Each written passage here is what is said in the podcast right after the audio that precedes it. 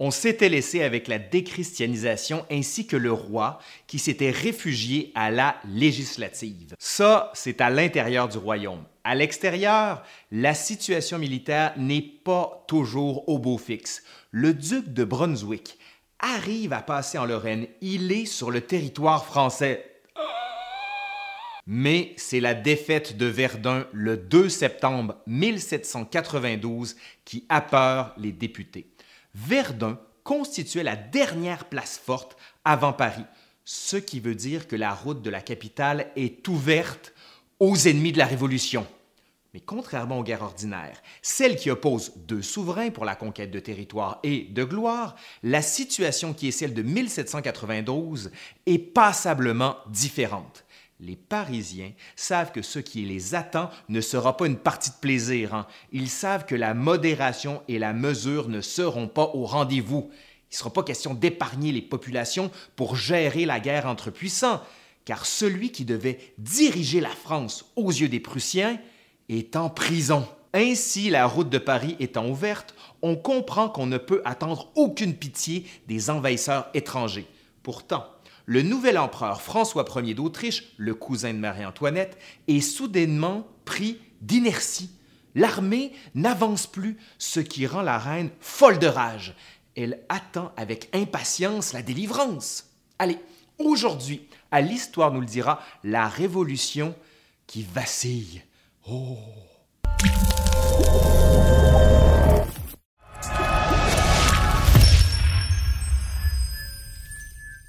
Devant cette épée de Damoclès qui pend au-dessus de la tête de Paris, nombreux sont les révolutionnaires à appeler à la purge, dont Marat, qui dit Debout, debout, et que le sang des traîtres commence à couler.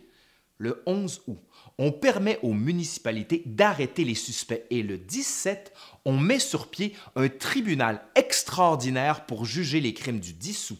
Et le 26, donc 6 août 1792, on confirme la déportation des prêtres réfractaires. Ça s'accélère de plus en plus, cette affaire-là. Aucune des décisions ne parvient à calmer les passions. Quand la nouvelle de la défaite de Verdun parvient aux oreilles des Parisiens, c'est le signal du début des massacres. L'affolement grandit dans la capitale. On explique la défaite par la trahison. Marat appelle les patriotes à se faire justice eux-mêmes. Danton reprend le fil et affirme que pour vaincre les ennemis de l'extérieur, il faut, et je le cite, de l'audace, encore de l'audace et toujours de l'audace, et la France sera sauvée. Les prisonniers sont alors pleins de milliers d'hommes et de femmes, certes, les individus hostiles à la Révolution, comme les prêtres réfractaires, mais aussi les criminels de droit commun et, comme on dit à l'époque, les femmes de mauvaise vie et les aliénés. On se porte donc dans les prisons et on improvise des tribunaux dont le verdict est l'acquittement ou la mort. La Commune de Paris, par l'intermédiaire de son comité de surveillance, qu'anime Marat, encourage les massacreurs qui, selon certains, auraient même été rémunérés. Une scène est particulièrement cruelle, celle de l'exécution de la princesse de Lamballe, amie proche de Marie-Antoinette.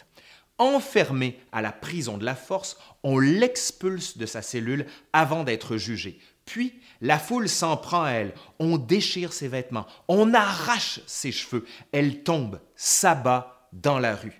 Suivant la formule, on lui coupe la tête et la met au bout d'une pique. On se réjouit de la prise et on entend bien montrer à l'Autrichienne, la reine donc, que son tour viendra bientôt. On se dirige donc naturellement vers la prison où est enfermée la famille royale. Mélancolique, Marie-Antoinette regarde langoureusement par la fenêtre de sa cellule et voit apparaître les yeux exsangues et les veines éclatées sans vie de sa confidente. Détournant le regard, elle s'affaisse et tombe dans un sanglot accompagné d'un cri sourd. Grand Pré, inspecteur des prisons, s'insurge contre le traitement réservé aux victimes.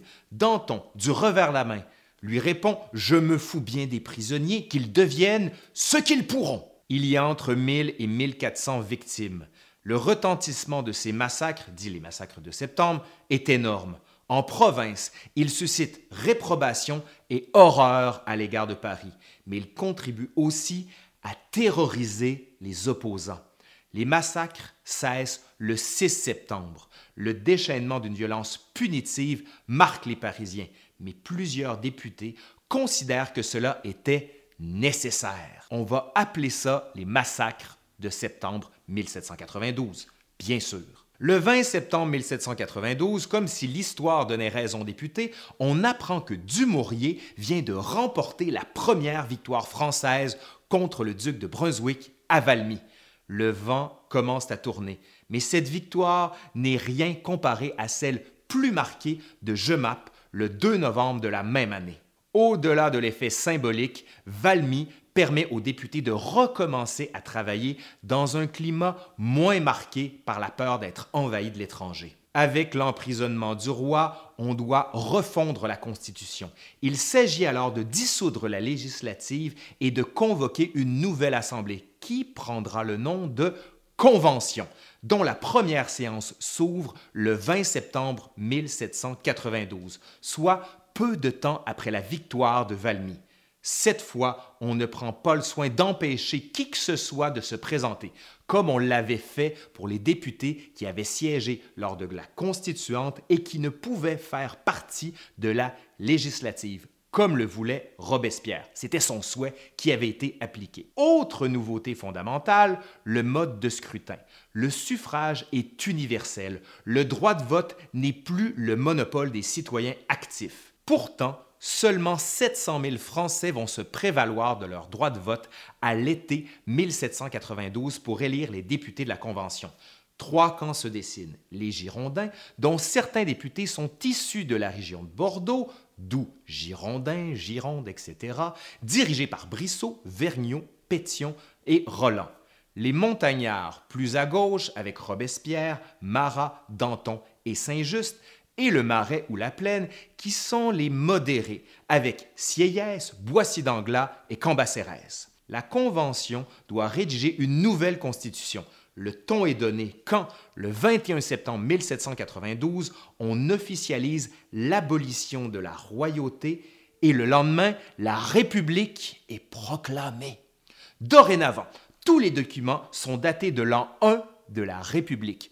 Un mois plus tard, le 20 novembre, on découvre des preuves accablantes contre le roi qui avait fait construire une armoire de fer dissimulée dans un mur du château des Tuileries.